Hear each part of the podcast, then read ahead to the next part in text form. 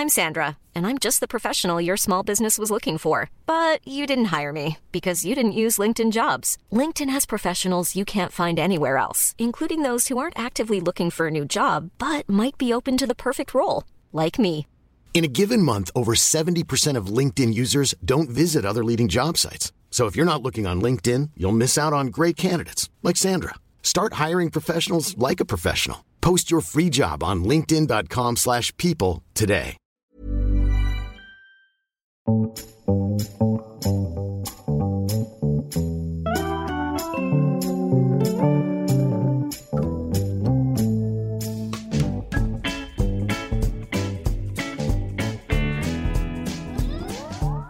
to The High Low, the weekly conversation between Pandora Sykes and Dolly Alderton.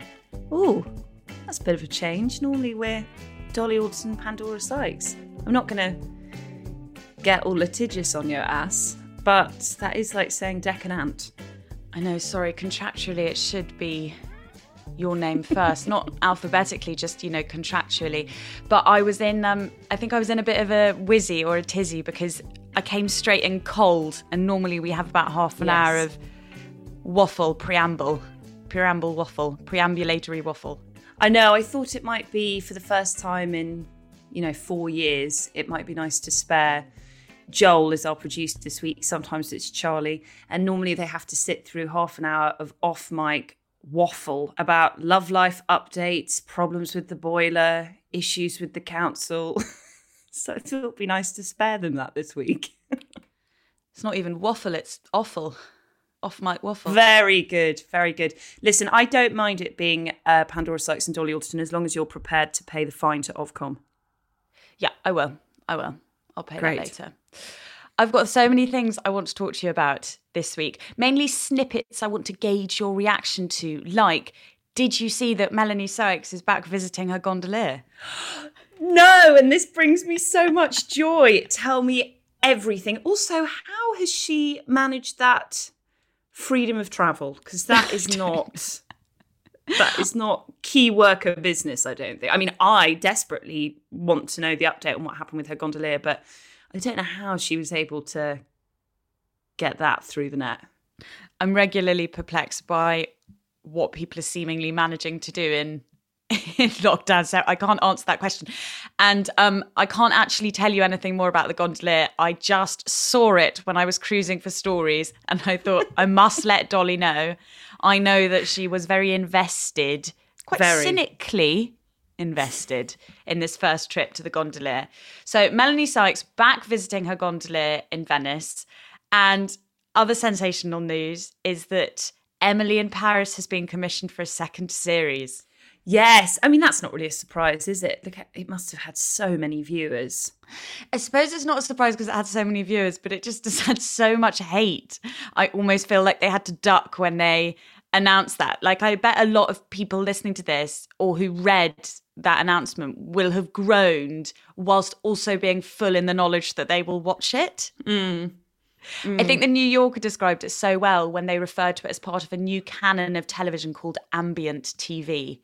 Oh, I like that. What is ambient TV? Is that the kind of TV that you have on in the background as kind of a warm wall of colours and noise while basically you sit on Instagram?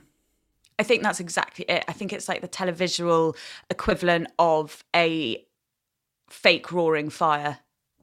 That's exactly what it is, isn't it? Yeah. Yeah. Netflix followed up their announcement about series two with what I think is quite a passive aggressive tweet. Friendly reminder Emily in Paris is supposed to be pronounced with a French accent. So Emily and Paris rhyme. Firstly, can you ever use the term friendly reminder without it sounding like a fuck you? Friendly reminder is a horrible phrase. I'm just trying to think what yours would be, Pandora. Pandora in Andorra. Yeah, that one's quite obvious, isn't it? Should it really be Emily in Paris? Isn't that a slippery slope? If it's Paris, does that mean as non French people we should also be talking about the Tour Eiffel? Yeah, I think that was bold to think that anyone would read that word and immediately go, oh, Paris. And if we open up that, should, because I think this is quite a controversial one, should you pronounce it chorizo or chorizo? Look, it goes without saying we should be saying Paris, we should be saying chorizo. We should not be anglicizing these beautiful words and we should be respecting the language uh, in its original intended form. But I don't know if I would snog a man who said, I will have the chorizo on a first date, if I'm being totally honest. Would you? I don't think it's necessarily about respecting the language because it's literally just about how words are in different languages. So it's more the mingling of the languages I find a bit weird. So if you're speaking English and then you say like the Tour Eiffel or Paris or I will have a croissant, like it's it's more just like do one or the other. Yes. My other Emily in Paris tidbit is that Rishi Sunak apparently watches it to chill out. So good. How on earth did anyone find that out? But also, why? Why would he watch that to chill out? Oh well, just another mystery around Emily in Paris. I think it might be time for my David Cameron story on the flight. I think I've already told this on the high low, haven't I? About when it was right before the referendum and a friend of a friend was on a flight and David Cameron and his advisors were on this flight. Allegedly, allegedly, allegedly. And uh, all the advisors throughout the flight were just like, running from aisle to aisle, sharing information, being kind of very, very uh, high energy. And the entire time, David Cameron had his earphones allegedly plugged in as he watched Jumanji, the original Jumanji, on an iPad. Allegedly. and before we move on from Emily in Paris, I have just set my eyes cast over the other rhyme zone results. And we actually could have Dolly in Crawley, which I think is near Gatwick and it would have to be Dolly. You'd have to be called Dolly. We've also got the suggestion Dolly in Internationale, which I think covers a broad name, church. Your name officially doesn't rhyme with a place. What does Dolly this in mean? Mexica- Dolly in Mexicali. Dolly in Bali. That's that's best probably. God, I bet Dolly would like to be in Bali right now. Instead of location, we've also got here Dolly Melancholy. I think that could be a documentary, couldn't it? Dolly and her border collie. Dolly is a border collie. She is a bit of a border collie. Dolly, uh, actually, you know what? This could go on for a long time. And actually, yeah, it's could, reminding yeah. me too much of my years that I spent developing reality TV shows. So maybe we should move on. Let's move on to Harry Styles. Have you seen him on American Vogue looking beautiful? He's the first man to ever be on American mm-hmm. Vogue. I loved it. I thought it was beautiful. I thought that imagery was stunning. I thought I loved how he was styled. I love that once again he was subverting gender norms. I thought it was iconic, beautiful, hot as fuck. I loved it. He is so good looking. It's so obvious to say that, but he is so good looking. The news of him covering American Vogue, though, went much larger than I think it would have done because Candace Owen, who, for anyone unfamiliar, is a conservative commentator known for her criticism of Black Lives Matter, she calls it Blexit. She retweeted this post by American Vogue with the comment, bring back manly men. Ugh. Which has obviously spawned a. Oh, that's fucking awful. Spawned a massive conversation. Oh, that's really pissed me off. Sorry, that's an obvious reaction to have, but I just. The first thing I thought when I saw that picture of him in that incredible couture gown in that field, I just was like, how powerful for young men and women to see an image like that, to see someone who is beloved and confident and, you know, truly who they are and truly showing the essence of who they are without paying attention to these ancient ideas of of how gender should be displayed. So I felt real excitement when I saw those images. There's a comment from Alok Vaid Menon, a gender non-conforming writer and performance artist, who says, Do I think this is a sign of progress of society's evolution away from binary gender? Yes. Do I think that white men should be upheld as the face of gender neutral fashion? No. So I guess it will be interesting to see what US Vogue does next. They've always yeah. had women on their covers. And obviously, this is a departure, but I, I do understand that for some people, it doesn't feel particularly radical. And then for people Yeah. like Candace Owen, far too radical. Such is life. Speaking of, have you seen uh, Maggi Hambling's back in the news this week? I have. Oh, poor old Maggi Hambling. She's had a bit of battering in the papers this week. Well, she is, at least on the outside, giving no Fs. Yeah, she she she doesn't need my sympathy or concern at all. Maggi Hambling has created a feminist tribute to Mary Wollstonecraft, which was unveiled on Newington Green in North London last week. And the funding for the statue came from the Mary on the Green campaign, which has been fundraising for 10 years. And the statue is a very small silver figure who is naked. And it's not meant to be Mary, it's meant to be Femininity or womanhood or something. It's meant to be abstract, isn't it? It's meant to be okay. So, according to one of the judges who decided who was going to create it, it was meant to be a statement artwork that would inspire and excite. I don't love the statue. I don't really understand why she has to be naked. And I think it could have been a bit bigger. It's very diminutive. But I do think if you're going to commission Maggi Hambling, then you have to understand that what you're going to get might not be something sweet and safe. Yes, I agree with that. I like that it's abstract. I read an interview with the campaigners saying that they didn't want to go down the quite old fashioned route of Mary in a bonnet. the idea of deifying individuals with direct sort of portraiture of them, mm.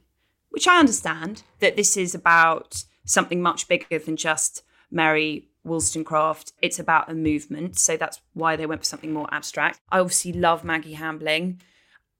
I don't know if just the photos that I've seen have not been that good. I'm going to go down to Newington Green this afternoon, just take a walk down there because I think it might look better in the flesh because in every image that I've seen, to be completely honest, I obviously think Maggi Hambling is a genius and a very talented sculptor and artist, but it does look like a GCSE Barbie doll spray, spray painted silver to say something about feminism. Do you know what I mean? A tiny bit. Well, Rachel Cooke said it's worse in the flesh than in pictures. Oh, really? Um, so, but I, but I would love to hear what you think. Maggi responded to critique by saying, "I need complete freedom," and it's not the first time she has received criticism for her work, or even that there's been controversy around her work. Her sculpture in homage to Benjamin Britten in Aldeburgh, which I actually really love, that she created in 2003, was very divisive, and locals are only really making their peace with it now. She also said, I love this line, as Oscar Wilde said, when critics are divided, the artist is at one with himself. Oh, I love that quote. I love that. And also, that is the job of Maggi Hambling as an artist, I think, which is not to, be. provoke. Yeah, and which, which is not to be, you know, needlessly provocative, but to be completely committed to her own vision. That's what that's what her job as an artist is. So she succeeded, I suppose. Yes, yes, I see, uh, and I agree. To provoke, I I mean to kind of encourage us to think about things rather than to be needlessly provocative. Yeah, and actually, something that I saw the campaigner had said, which I agree with, is how many people are saying that name now who may not have known who Mary Wollstonecraft was. Also, there are a few things that I feel like we do need to nod to, which is that firstly, it wasn't funded by taxpayers' money. Exactly, yeah. The journalist Bee Rowlatt, the author of the travel book about Mary Wollstonecraft in Search of Mary, has said that she's surprised by the volume and fury of the critique, given that the work does not stand in a prominent London location and that it was a voluntary project. Would you like to hear my favourite local news story of the week? Seven women have been fined for breaching coronavirus restrictions after being caught travelling in a stretch limousine together. The women were stopped by West Midlands Police on Saturday night after travelling from Bilston to Sedgley near Dudley. They were issued fines of £200 each for breaching COVID 19 restrictions.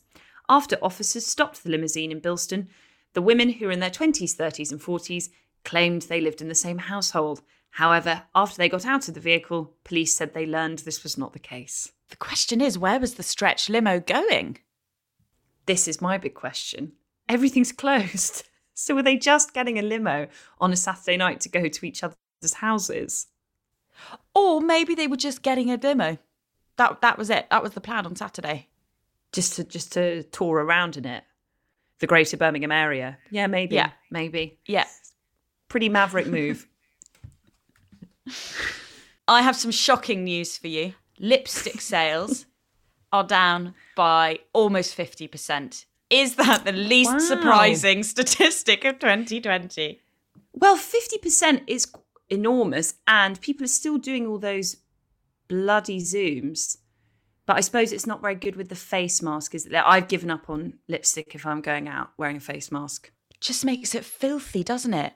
I had to do a telly Makes thing. filthy, yeah. I had to do a telly thing last week and I completely, you know, I put on full, it on, full face makeup, and then I put my mask over the top. And then when I took it off to record, I could just see everyone's faces looking at this. It was grim.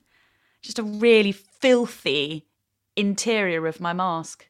Lipstick on the face mask does serve as a reminder that we should be washing those face masks quite a lot. I think basically every day you should be sticking them in the sink, shouldn't you? Yes, because you might not do a full load, mightn't you? So just give it a scrub with some soap. Mm, exactly. Or wear a dark one so you can't see the stains. Have you found one that you like yet? I haven't found one that I like. I'm not, I really enjoy people who get into mask fashion. I haven't joined them. I wear anything I can find. So that might be just a plain black one. Got some from Sainsbury's, which are quite nice.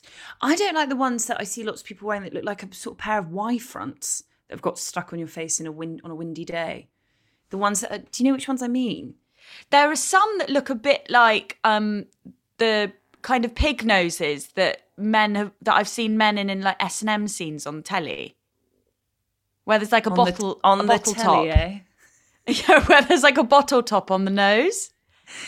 Uh, yes, yes, yes. They they are quite S and M. Yeah. yeah. And maybe they give you better coverage. I think we should move on to Princess Diana, Panda, because I don't know about you, but I've had a Princess Diana packed week. So, first of all, there was the ITV documentary about the Martin Bashir panorama interview. For anyone who didn't catch us mentioning it last week, it is a two part programme called The Diana Interview Revenge of a Princess. And it investigates the events leading up to an infamous interview, maybe one of the most famous celebrity interviews of all time, in which Princess Diana opened up about the disintegration of her marriage to Prince Charles, about Camilla Parker Bowles, her struggles with mental health and eating disorders, and the royal family. The allegation being investigated is whether the documentary maker Martin Bashir lied to Princess Diana to get her to do the interview, including showing her forged bank statements, which made her think people close to her were leaking stories about her. Charles Spencer, Diana's brother, supports these allegations. The documentary includes a first time interview with Matt Wiessler, a former graphic designer at the BBC who Bashir asked to forge the documents. Wiessler says unwittingly. Matt Wiessler was then sacked from the BBC and had to leave the industry, whereas Martin Bashir was just given a ticking off. There is now a call for the BBC to face a police probe, which Matt Wiessler fully supports. Although I read in the Times this weekend that apparently a note from Princess Diana has been recovered that exonerates Martin Bashir, in which she, she says that she was not deceived. He himself cannot comment as he's very unwell due to COVID. What did you think, Panda? Yeah, the Martin Bashir not being able to comment thing is a bit weird because there were pictures of him picking up a takeaway when that statement was made. Oh, but Oh, really? it that is fascinating. The Matt Wiessler stuff is the is the kind of only new thing Yeah. that came out of it. But what really took me away when I watched this documentary is how young Princess Diana was when she gave that panorama interview. Mm-hmm. She was mm. 33. She's my age. I know. And she was just 36 when she died. She just seemed so adult. She'd gone through so much. I mean, I know everyone seems so adult when you are a child, but I just, I cannot get over that she was 33 when she did that interview. It's it's weird, isn't it? I haven't been so immersed in the Diana story as I have been in the last couple of the last couple of weeks. since she died. And I was, what, seven when she died? On my birthday, actually. And was it? yeah, and it's weird now reading about her life and reading about who she was and reading about the extraordinary events of her life and the pressures that she was put under and the things that she had to do as a 30 something woman. Because, as you said, when I was younger, she just was sort of sophisticated adult lady princess in my head. But now to be able to read about her history and read about her story and relate to her as a woman in my 30s is so it, it just makes me reframe everything so differently knowing how young she was I mean, they really ham up the same lines again and again from that panorama interview. Some of the bits have been so overplayed. If I hear there are three of us in the marriage one more time, and there are actually other bits from that interview or from other interviews she did at that time, which really take your breath away. I think what really carries the two part documentary are those revelations from Matt Wiessler. I mean, that's the really sensational bit, isn't it? S- uh, sensational in that how much would have been different if she'd never done that Martin Bashir documentary, if she'd never done that panorama interview. and they say in the in the doc don't they that she had been offered so many big interview platforms oprah barbara walters why was it that she chose martin bashir specifically Because those falsified documents, I guess, came along at the right time. yeah It was enough to encourage Earl Spencer to encourage his sister to do it. And he's obviously said, you know, he wouldn't have. Mm. I think the documentary was well made. I mean, malpractice aside, it was just fascinating to hear about the preparation leading up to the filming and what that night of filming was like. I think they got some really good talking heads for it. Andrew Morton, her biographer, who we mentioned last week, for example, was an interviewee. Rosie Boycott, obviously, Paul Burrell made an appearance, sticking his oar in. I did a slight groan over the talking heads. Am I really meant to take anything Paul Burrell says seriously? Because I just I just really doubt his integrity on it because he has made a career for 25 years out of his late employer's private life. So the more controversy that he can weigh in on, the more money he earns. I just feel like he's got too much skin in the game to be yeah i didn't i didn't really i sort of glazed over a bit when paul burrell was saying his bits but i really enjoyed rosie boycott's mm, me too. Uh, comments and i also i do think andrew morton offered quite a clear insight into her frame of mind during that time Yes, I mean, a lot of people have dismissed his biography as kind of overtly flattering, haven't they? And sort of quite a rewriting of her life. But there's no doubt that of the people that really knew her, he was definitely one of them. I was also comforted to know that she, according to those who knew her, she didn't regret the interview. In fact, apparently she was very glad that it happened. I suppose the issue there, though, is that she was glad she had done it in the context of thinking that sources who hadn't been selling stories on her had been selling stories. So would she have been glad if she hadn't been provided with that falsified information? That's what kind of nags at me. Yeah.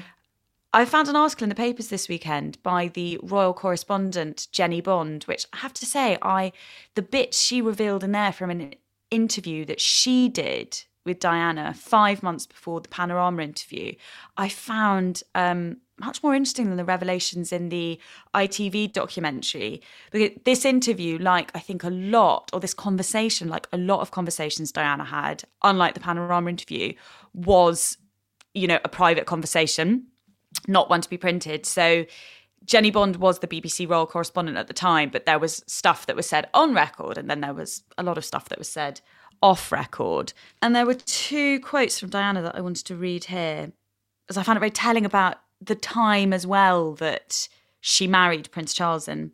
I was thrust into this public role of being Princess of Wales without being in any way ready. Charles would tell me to go over and start chatting to the crowds, but how could I? All my upbringing had been not to speak unless I was spoken to. So that's quite interesting, isn't it? It's very hmm. different to now how anyone Yeah. coming into that role. Well, I'll say that. Kate Middleton was definitely encouraged to be quite demure, wasn't she? And then here's another one. Jennie Bond said, In a remark that struck me as bizarrely perceptive, Diana said, I was not unbalanced. The trouble was I was too sane for my environment. Interesting.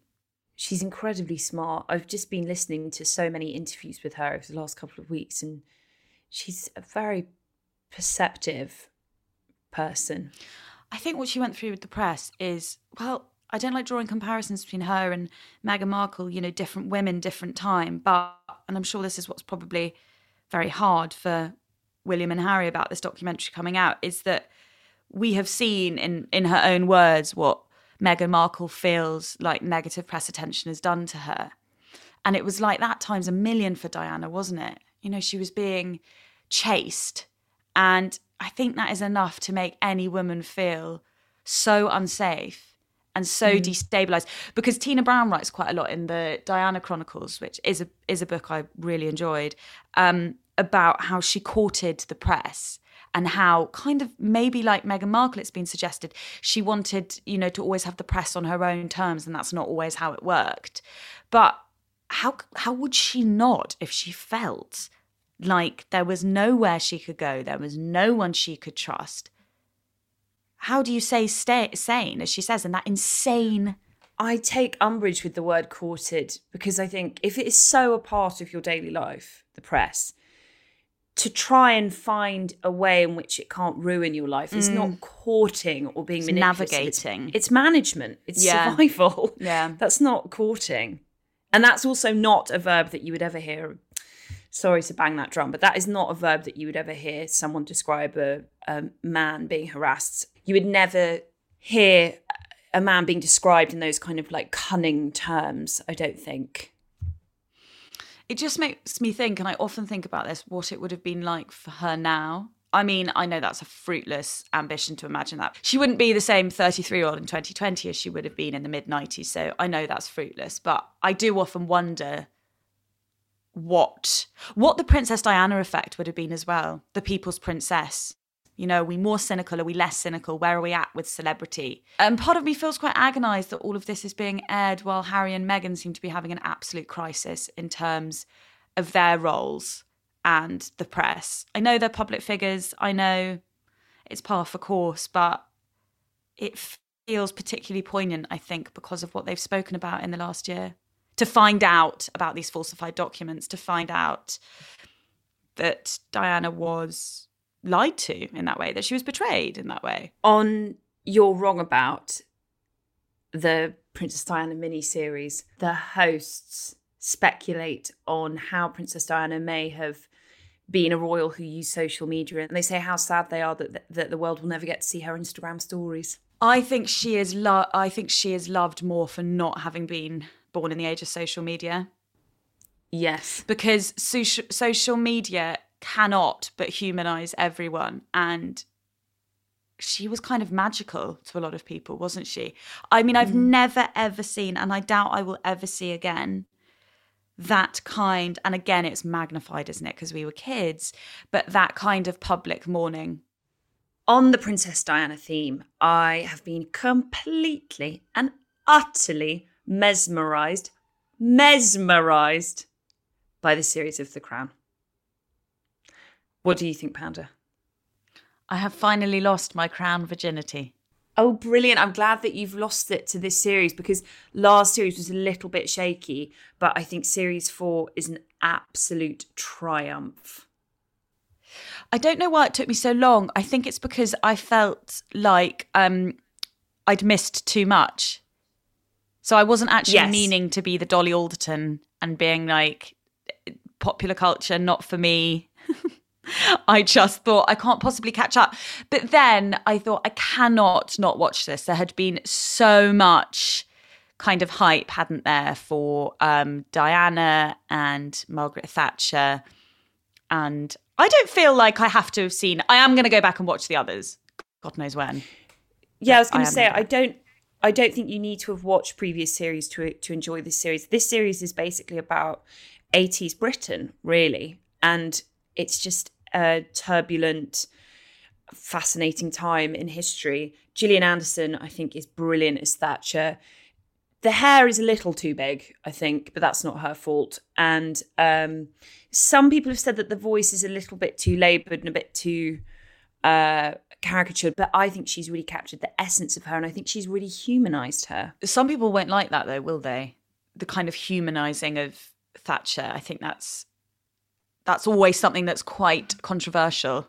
Definitely. And I don't, when I say humanize, that doesn't, it's not so much that it's like an empathetic drawing of her, but it's more just seeing who that person was behind the blue suits and the and the big hair. But as I said, some people have had an issue with the voice. My friend Lauren sent me this voice note of a quite eerily accurate impression of Gillian Anderson's Thatcher. I'm afraid I find Gillian Anderson's Margaret Thatcher voice rather erotic, and that bothers me, Your Majesty. But I think she's got it dead on. What did you think of Emma Corrin as Diana? Because I think she is really, really good. And from what I can see, people seem to largely think this is the best stab at Princess Diana there has ever been. Because there's been a lot of attempts, like Naomi Watts, um, that largely have been panned, I think. But she seems to have captured it, hasn't she? Full warning now, High Low listeners, there are going to be spoilers in the next few minutes because I want to talk about Emma Corrin as Diana. So if you don't want spoilers about The Crown, this series, skip ahead, my loves. Um, Emma Corrin, I thought she was, yeah, incredible. I think what she really homed in on of Diana, which is the thing that has that is so heartbreaking, is her naivety and how young she was when how you know she was 19 when mm. she met Charles. Charles was my age and she was 19 and the way that they show her youthfulness is so authentic. There are lots of scenes with her newly engaged just wandering around a wing of the palace just on her own, living on her own in this new world without her family, roller skating, listening to Duran Duran, being a 19 year old newly in love and having no idea of what she's just signed up for.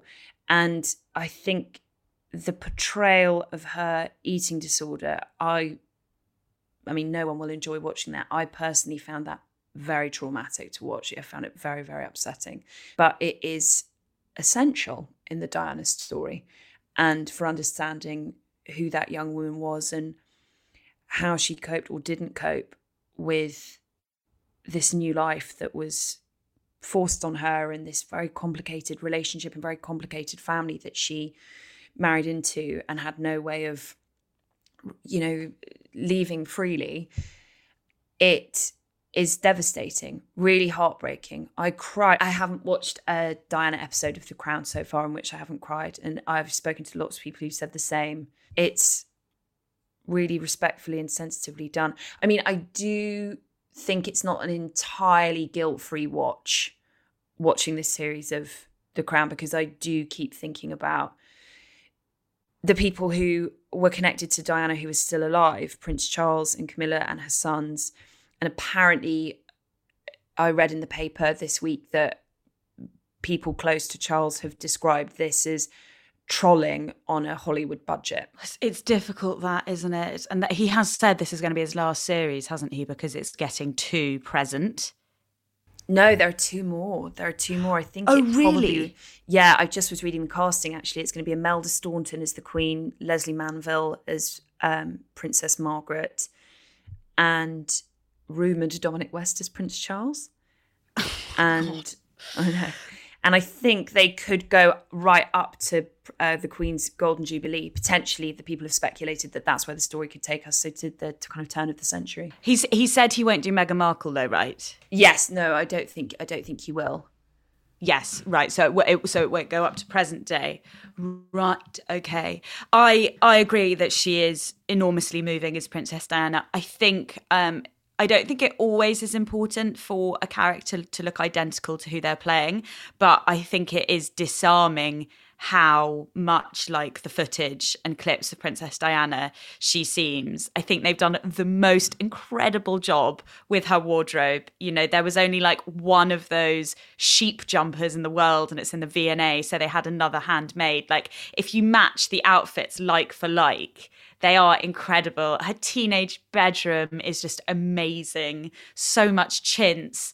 And I, there's another clip that is often wheeled out along with the there were three of us in the marriage which is where you know she's so giggly and red cheeked and the and they're being asked if they're very much in love.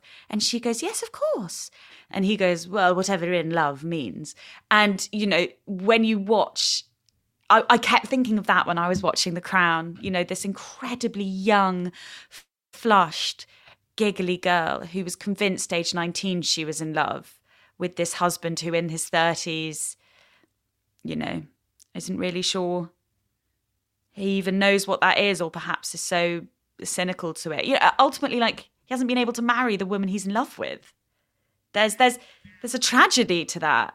It is a tragedy. It's a tragedy for all of them. Emerald Fennell as Camilla Parker Bowles is yes. so good. Yes. So good.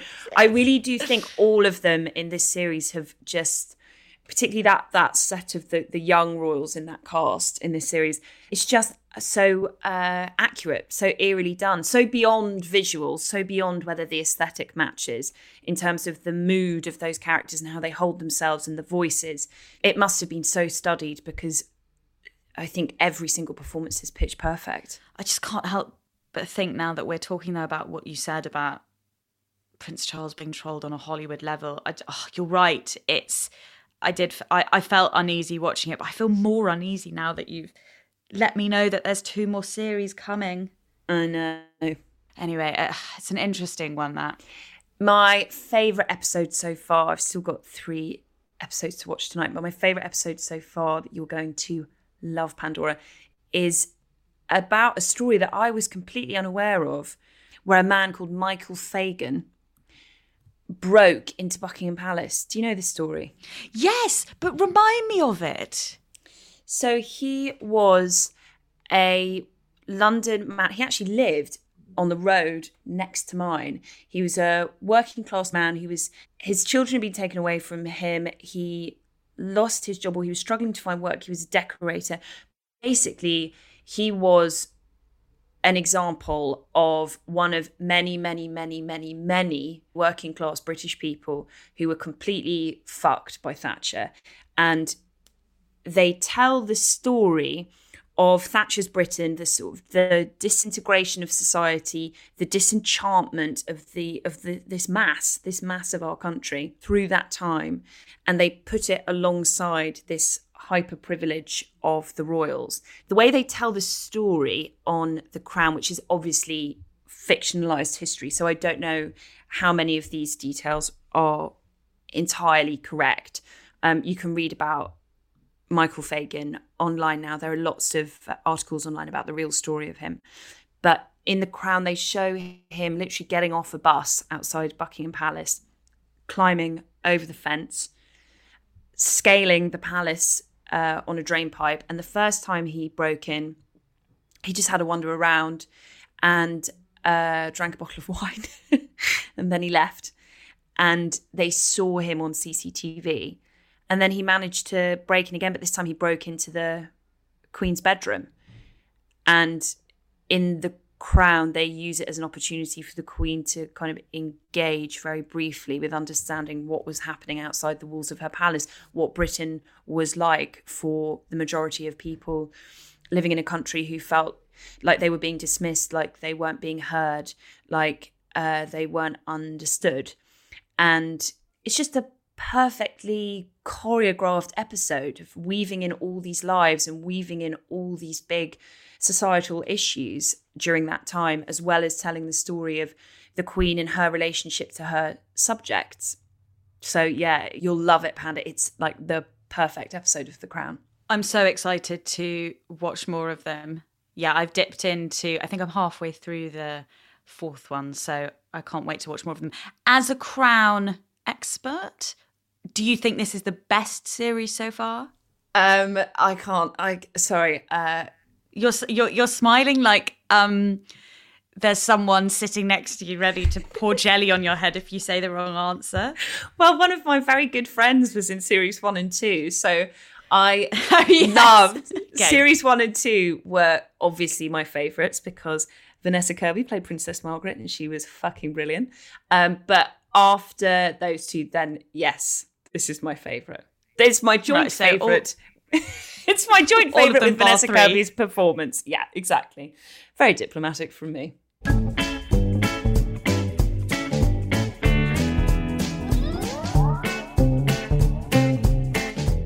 I hope you're ready for an extremely jolly conversation because the Christmas ads have dropped.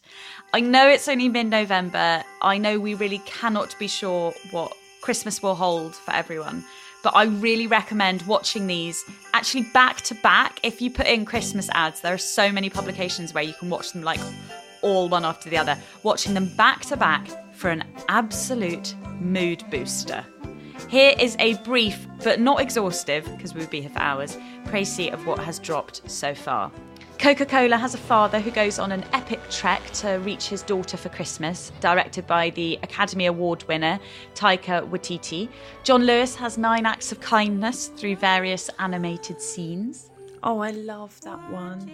I loved it particularly because it says so much about this year and how much we've come to depend on each other.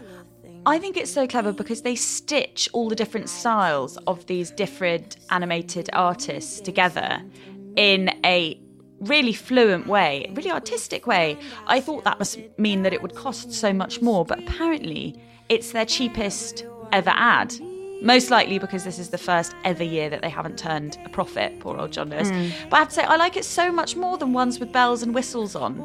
I love the kind of clever, sweet artistry of it. Yes, I agree. It's a real visual treat to watch it. McDonald's is another animated one. There's no surprise as to why uh, lots of people chose animation this year. With a mother trying to get her preteen son to discover his Christmas magic. Oh, it's got such a moving soundtrack to this. What did you think of this one? Are they do they get to you too, like they do me? These Christmas ads. They do to a certain extent, and then it slightly tips over into mawkishness that that pulls me out. So McDonald's erred right on the right side of sentimentality for me. Disney made me feel a, a tiny bit queasy.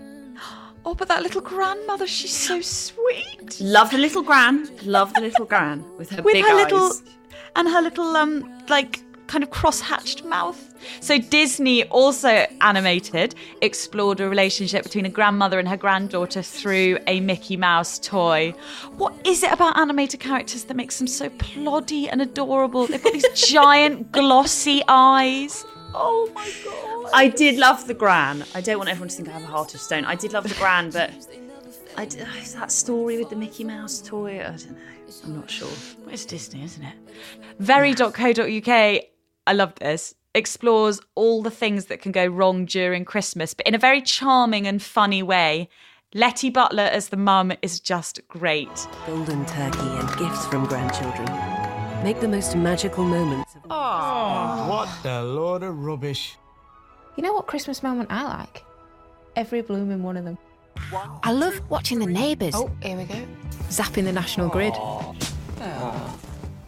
I love getting a 12 foot tree in a 10 foot room. I love it. I love surprises. And I love dressing the house up. Why don't you slap one? Because Alfie's is much better. Yeah! Yeah!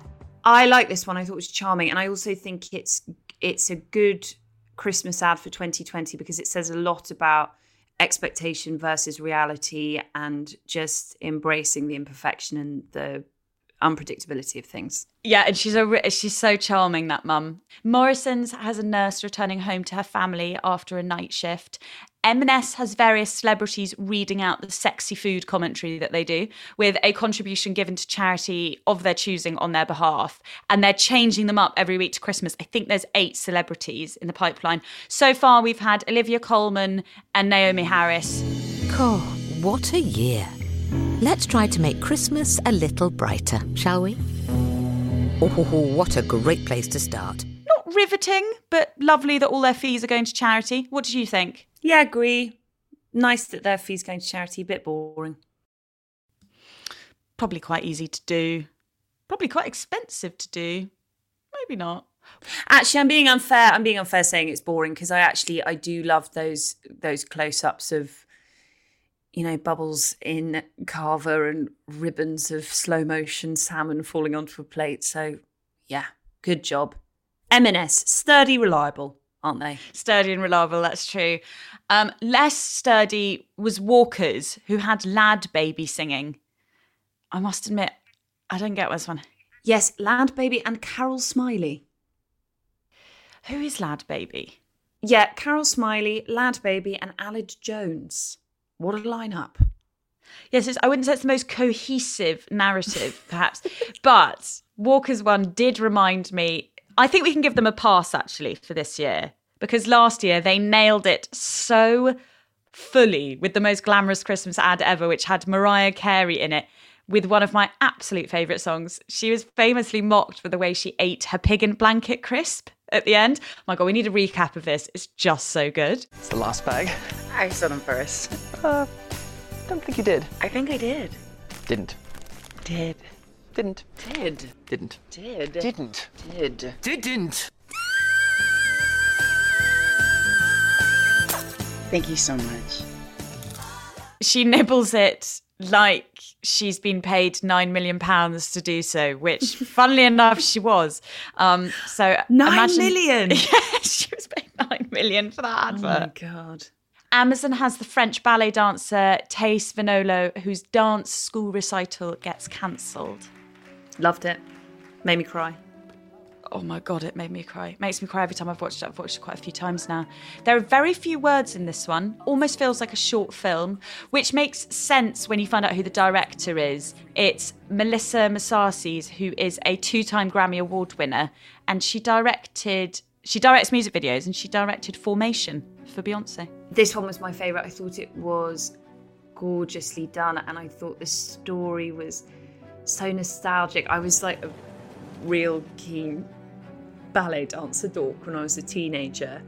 And when you think about those performances and how much you rehearse and how important those those events are to you when you're a teenager and how much they, they feel like sort of markers of your year and really uphold a sense of who you are and your purpose. All that stuff that's just so easy to forget when you become an adult and you've got lo- loads of other stuff going on. You forget how yeah, how important those those moments are when you're a kid and how crushing it is when they don't go as planned or when they're postponed. Yeah, I just loved it. Absolutely loved it. And also the way the whole kind of community, the whole neighborhood comes together as well when it gets cancelled. There's just so much is conveyed in such a short advert. That's why I think it feels like a short film because there's there's family, there's community, there's art, there's a brief tiny hint of love. It's just a really really beautiful very short bit of filmmaking and Taïs is I think breathtaking in it. I'm guessing she's meant to be in probably her late teens or maybe she's um, at college. But I'm reluctant to say this is my favorite because we know that Amazon don't treat their workers well and don't pay their tax. So please don't take this as, as an endorsement of their business model. But I wept watching it. As I said, I weep every time I watch it. Um, I could watch it a million times. I also really like that the focus wasn't on Christmas. I love celebrating Christmas personally, and I love the build up of Christmas actually more so than I love Christmas Day itself. But not everyone celebrates Christmas and it's it's nice to see a Christmas ad that was more about the coming together and the ways in which that can happen during a pandemic because it's it's very much kind of set now, isn't it? Yeah, exactly. I agree. I think my favourite though, Dolly, my absolute favourite has to be TK Maxx's with the goat in a designer outfit. Loved it. I love this so much. Did you buy the goat a designer outfit? Yes. She's had such a hard year. She blooming well deserves it, if you ask me. She's had a hard year. Did you buy the goat? Did you buy the goat a designer outfit? She said, "How'd you?" Super duper coordination. Wow, how'd you put that together? Where'd you get that from? I know, right? It's a gift. We're going to have to post that clip. That little goat is just the breakout star of Christmas 2020, I think. Well done to whoever created that advert. I mean, well done to whoever created almost every single one of these. Bar walkers, I think they were really, really brilliant. And um, yeah, the goat and the ballet dancer, I could watch them preferably together just all day long. Also, as a side note, just as we started recording today's episode, some Christmas telly news broke that I think might bring some of our listeners some cheer. Oh, and me. I don't know this. There is going to be a Vicar of Dibley Christmas special. No, how long's it been since the last? God, it must have been 10 years, five years, six years? Can't remember. Long time. But I couldn't be oh happier Oh my about this news. The Vicar of Dibley, my hangover television of choice. God, it reminds me of my mum. We always used to watch it together. Oh, she loves the Vicar of Dibley. Do you remember the Darcey Bussell episode? Oh, love that episode. Classic. Well, that is excellent news, and I shall certainly be watching. Thank you. Support for the High Low comes from Spotlight Oral Care. Spotlight Oral Care is created by dentists to improve your oral care. As we get older, many of us realise that it's so important for overall health to use specific products for oral care needs, and Spotlight Oral Care has got you covered. Hero products include the Sonic toothbrush and teeth whitening strips, loved by celebrities and famous smiles around the world. I am historically extremely nervous of whitening products after one disastrous attempt 10 years ago, which left me with the world's most sensitive teeth. Even a cool breeze would make me weep. So it was with a great amount of trepidation that I recently tried one of Spotlight Oral Care strips, and hurrah, no sensitivity. From their clean ingredients and PETA approval to biodegradable packaging, you can rest assured when you invest in a Spotlight Oral Care Essential, it's doing good for the planet too. Help make smiles happen this Christmas with Spotlight Oral Care's range of gifting options on spotlightoralcare.com, which are available to ship globally. Thank you very much to Spotlight Oral Care.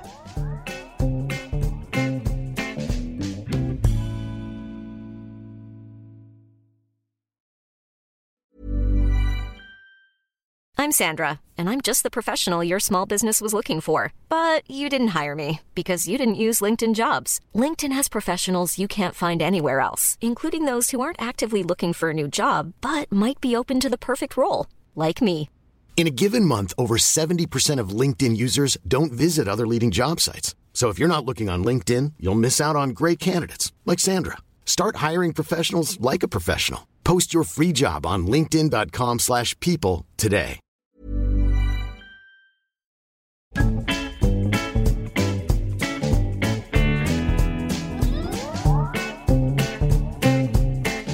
I've got a documentary to recommend this week, a 2018 documentary on Vivienne Westwood called Punk Icon Activist, which you can watch on cinemaparadiso.co.uk, Apple TV, or Amazon. I don't know why, but at the moment I'm finding documentaries on dames who seem to not give a shit so edifying and exactly what I need. the film looks at the history of Vivienne Westwood, the brand, Vivienne Westwood as a designer, and Vivienne Westwood as a woman. It reveals how she really did, with the help of others, invent punk, which is a phrase you hear over and over again. But when you think about what punk was, what it represented, what it did in terms of how it was in conversation with uh, political Britain at the time, it's kind of amazing that it was born from creative minds and uh, this movement to encapsulate this great feeling in this country. It's so fascinating to me. Equally as fascinating is her relationship with her business partner and husband, Andreas. He is much younger than her. They met when she was giving masterclasses on designing clothes. He is passionate about clothes. He came to work for her and then a relationship grew from that. He is a extraordinary character. He has an absolute devotion to her and her vision. They they seem like an unlikely match, but they're clearly very, very, very in love, and they are now the joint beating heart of this this fashion empire. And the way that he talks about her is so respectful and so loving. There's one part of the documentary where he lists all the things that he adores about her. And he says, I love every millimeter of her body. I love, you know, he goes through all these things that he is in awe of. And I just, I always love hearing about heterosexual relationships where the woman in the partnership is the one with the most power, with the most influence, with the most money, with the biggest career. And hearing about the man in her life who supports that and celebrates that and is in reverence and in awe of that because it's just not a dynamic that I think many women feel is possible. And it is possible. You can be in a heterosexual relationship with a man who isn't threatened by that kind of ambition or that kind of magnitude of self, that kind of force of self expression. And I personally find it very inspirational is the wrong word because it shouldn't be inspirational because we see women supporting men like that all the time. But I find it very reassuring when I see relationships like that. The documentary also goes into a lot of the technicalities of her as a designer, of how she is a kind of old school couturist, how she cuts fabric on the model's body, how that makes a difference with the clothes that she makes and how the clothes fit women's bodies. And you know she you really do get the sense that she's a designer's designer. And yet she wasn't recognized her genius and her skill wasn't recognized for so long. There's a bit in the documentary that is really upsetting to watch where she was invited onto a chat show i think in the 80s uh, to showcase her clothes and she's speaking with great passion and very earnestly about her new collection. And the models walk on wearing these beautiful, beautiful clothes, and the audience just fall about laughing. And she is so shocked by this. This is obviously hugely humiliating for her, but she's just so surprised. And she has this quite childlike reaction where she says, Oh, I just, I've never seen anyone respond to my clothes like this. I think still to this day, there's so much sneering about fashion as an art form and its designers and its artists. And you can really see that sort of misunderstanding happen uh, in that clip. I've seen Vivienne Westwood talk twice before. Once is when I was at one of her fashion shows. And another time was when she was, I think, either accepting or presenting an award at the British Fashion Awards. And she is so singularly herself. You know, she is famously a character. And both times she spoke for what I can only describe as an inappropriate length of time. And by that, I mean, you know, there's just like an accepted, um, there's sort of an accepted length of time, isn't there, when you're presenting something or you're announcing something or you're sort of coming out and saying, thanks for coming to my show. And there's something quite radical about just pushing through that so that you can sort of sense, she must be able to sense that, you know, people were becoming a bit bored. Maybe people were sort mm. of whispering to each other. Like when she was doing the speech at the British Fashion Awards, Jerry Hall, who was next to her and being really divine, but at one point had to kind of really sort of shepherd her off because Jerry was obviously aware that they were on a tight schedule and that Vivienne had been speaking for a really long time. But I think it's quite difficult to resist that kind of conventional, tran- like social transactions. Mm. To be like, this is what totally. I'm going to say, and this is the length of time I'm going to speak, and even this is what I'm going to talk about. Because she went off on some major tangents. You know, she will start speaking about the environment, which she's really passionate about, but yeah. which would have nothing to do with you know, why she was presenting an award or something. And yeah, I think she's just quite radical in that sense. And I don't think there are many people that do that. No, and that's how she is throughout the doc. You know, she's punk. That's that's how she conducts yeah. herself. It's totally unaffected. She's very no nonsense. She's from Derbyshire. She's very northern, and it's really wonderful to watch that kind of attitude and ethic be juxtaposed with this high high artistry of her of her skill set and her industry and her work there's one bit of the doc that I loved so much I sent a clip of it to Panda just because it made me laugh when she was asked about the Sex Pistols by the documentary maker. Can you jump to the Sex Pistols and how they came about? No, no, I can't be bothered with them either. Don't know what we're going to do. Really, if I've got to talk about the Sex Pistols. I also wanted to play a, a clip from Kate Moss at the end, being characteristically cheeky. I remember the shows, but I can't remember which one. We were backstage and she went, Kit, you know I've never been into girls. I could have got into you. And then, like, hugged me. She was like, I could have been her only lesbian lover. Ka-ching. I've always admired Vivienne Westwood and her work, but this documentary just catapulted me into full blown infatuation with this woman. I think there's something that's so British about her. She's so eccentric, as you say, Panda, but she's so tough um, and so authentic and so heartfelt. One of my favorite sections in the film is a few clips of her walking down the catwalk at the end of her infamous shows and there's one of her i think it's in the 90s just cartwheeling down the catwalk and it's just so fresh and natural and, it's such a delight to see a woman be true to herself in that way so effortlessly. Absolutely adored that documentary what have you got to recommend me this week panda I read Rupert Everett's third autobiography, To the End of the World. i'm desperate to read this Well, I think I think we're probably allowed to say, aren't we, that we were meant to have him on the show today, but he's sadly filming. Um, and it would have been his first ever podcast. Gutted about that one. I know. That'd be amazing. too. I want to take I want to take Rupert Everett's podcast virginity. Um, to the end of the world is about his journey to both star in and direct a film about Oscar Wilde, who he has played many times before. Um, and the film is called The Happy Prince, which came out in 2018. I wish I'd read the previous two Red Carpet and Other Banana Skins, great name, and The Vanishing Years, another great name there, before I'd read this because this is so good and I'm dying to get a sense of what came before them.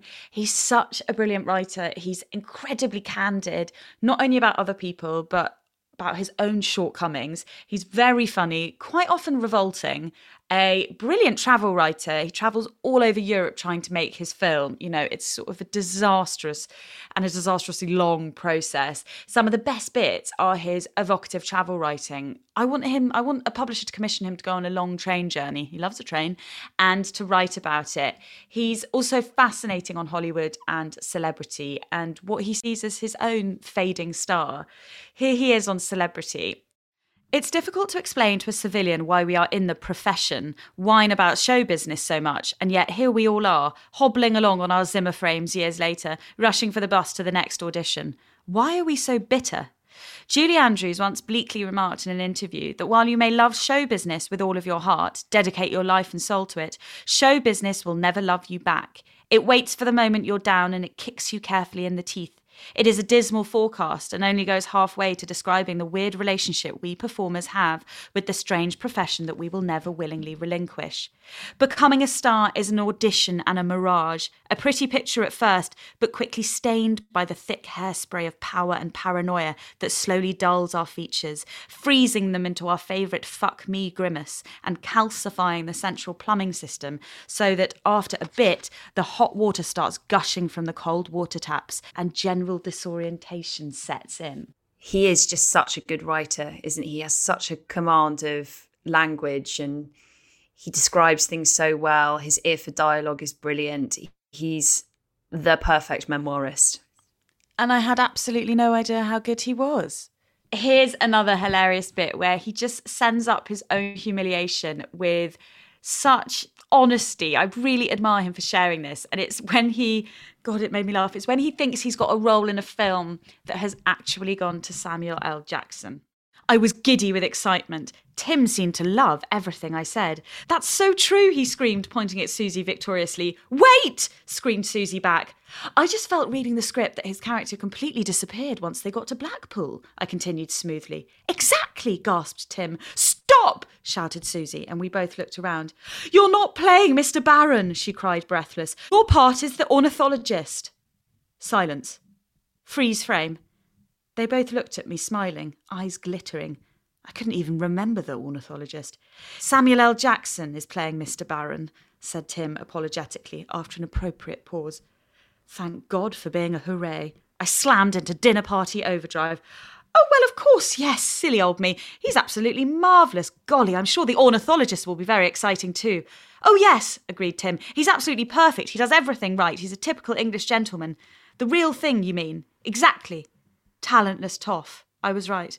Great. Well, um, let me have a read again because honestly, I can't really remember him that well. I artfully funneled a sob into a burp and beat a hasty retreat. Oh, the humility of him for sharing that anecdote. Thank you, Rupert Everett. This book is an utter treat. It is mordantly camp and deliciously written. I just love the idea of funneling a sob into a burp. I think if he finds making films as agonizing as he writes that he finds it, he should stick to writing because he is so, so good. But I do really want to watch The Happy Prince, which the book is really an homage to making, and of course to read his first two autobiographies. That book sounds like it is everything that I hoped it would be. I mean, there are so many other amazing bits that I could have read out. I mean, here's just one more line for you before we go. We are in our primes, all drunk on just being there. Love that. I wanted to do a quick podcast rattle off of the episodes that I've loved this week. I love it when you do these. Got my pen ready. Actually, I don't need my pen. I'll just look at the show notes. Candice Carty Williams on Adam Buxton. Trump's last days in the White House and potentially the havoc he could inflict during that time on Fresh Air. Glenn Close on What the Fuck. And Sir Keir Starmer on Desert Island Discs. That's a brilliant mixed bag. I not sure. Oof, got to steel myself before listening to the fresh air one, but I am heading straight into Candice on Adam Buxton, two people I love listening to. Thanks for those, doll. Have you got any journalism to recommend this week, Panda? I also wanted to recommend a piece by Cami Charriere for Harper's Bazaar on seven years of loving people who do not love you back. I thought it might really resonate with a lot of our listeners. It certainly resonated with me in quite a painful way. It's such an honest piece, it's painfully funny at times. And as I said, I recognized a lot of myself in it. When I was single, I projected relationships onto people that under no circumstances wanted to one with me. And I'm sure I'm not the only one who's done this. I think women do it more than men because women have been sold a fairy tale that we sort of have to hang on in there and, and hope a man notices us. Cami is so honest about the willful delusion she indulged in with various objects of her affection. The fact that William didn't want to date me and told me explicitly did not deter me in the slightest, she writes. I knew we were meant to be, so I could not let this tiny detail, his feelings, get in the way of our future happiness. She really challenges the myth that you have to know yourself before others can know you, which puts this, I think, extra pressure to kind of come to a relationship fully formed. I should probably extol the idea that healthy relationships only come once you have developed a loving relationship with yourself. We all know that to be true, but this wisdom implies that you're able or have the inclination to do the work. Please. Who has the time to become the best version of themselves these days? Yes, I agree with that. And I also think it is a fallacy to believe that we get to a final draft of who we are, a final draft of selfhood, yes. and then that is the perfect version to hand over to a partner. You just can't live your life like that. You you learn and grow on your own, and you learn and grow alongside someone. It's all a part of that of the trajectory of getting older. I mean, I think my husband needs his money back if he was meant to have got a final draft of me at 24. I, I, def- I mean, I don't think he's got a final draft now. I don't think he'll ever get a final draft. so, yeah, I loved that bit as well. I know a lot of people really worry that COVID is sort of de optimizing them to the extent that they will have no vim or vigor left after this year. And that's not just single people, that's people coupled up too who feel their energy kind of draining away. But for those that are single and wanting to meet someone, that can feel doubly daunting to feel like you have to locate your best self in order to lasso this new partner. And I think what Cami has written there is really reassuring she also says something that really chimed with me that she's wary of moving into the role of kind of armchair expert on relationships just because she's now settled. I don't want to pretend that the fact I'm engaged suddenly makes me competent to dish out relationship advice. My own love addict days may be over, but I'm only just coming to terms with just how toxic my behaviour was throughout my 20s. There's definitely something about meeting Mr. Right that brings all your past mistakes into sharp focus. Hindsight, as they say, is 2020 vision. All your indiscretions neatly lined up like ducks in a row to be examined should you care to laugh at yourself. It turns out all the Mr. Rights I once pursued were not the issue. It wasn't them. The real problem lay within myself. Perhaps this is why I find conversations with my unattached friends so confronting. How do I tell them that if it's this hard, it's probably not right? So I found that a great read, and I will share that in the show notes. I really enjoyed that piece. And I think it's always helpful to hear from people who were single for a very, very long time and for whom singleness really defined them and for whom a relationship felt like it would be the healing salve. It's always really interesting to hear from those people once they find a relationship and to reflect on their time as a single person and to be honest about whether a relationship met their expectations and whether it solved everything which as we know it never does so i really appreciate these kind of these kinds of personal essays and lastly i wanted to recommend a breathtakingly brilliant essay by Kathryn Bromwich on long COVID, which we are reading more and more about, and which is a really scary prospect that I think we shouldn't keep ourselves in the dark about. It's a piece about how long COVID forced her to confront her past and how the aftermath of COVID led to a reorientation of her entire identity and a navigation of past trauma. It's such a beautifully crafted piece. It covers so many themes with such personal lyricism trauma, illness, identity, her upbringing in Italy, what makes a real woman. But she also firmly contextualizes it in the present and in tropes that are very real social and political things right now. So it does that very clever thing of being a personal essay, which is also incredibly poignant and provocative about where society and where culture is right now. I could have read 10,000 words more. I will link that piece in the show notes too.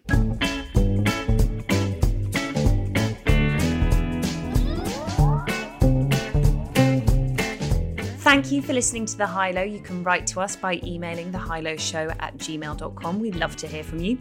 You can tweet at The High Low Show. You can buy our merch at thehighlowshop.com, where all proceeds go to charity. For November, the charity is Fare Share. We'll talk to you next week. Bye. Bye bye.